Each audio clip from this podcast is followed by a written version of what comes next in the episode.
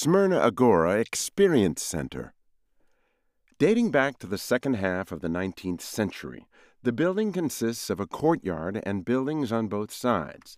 The south wing of the registered building has been functionalized as Smyrna Agora Experience Center as part of the Heritage Alive project implemented by the Conservation and Development of City Values Association of Izmir within the scope of the Grant Scheme for Common Cultural Heritage Preservation, and dialogue between Turkey and the EU2 CCH2 realized by the Ministry of Culture and Tourism and financially supported by the European Union.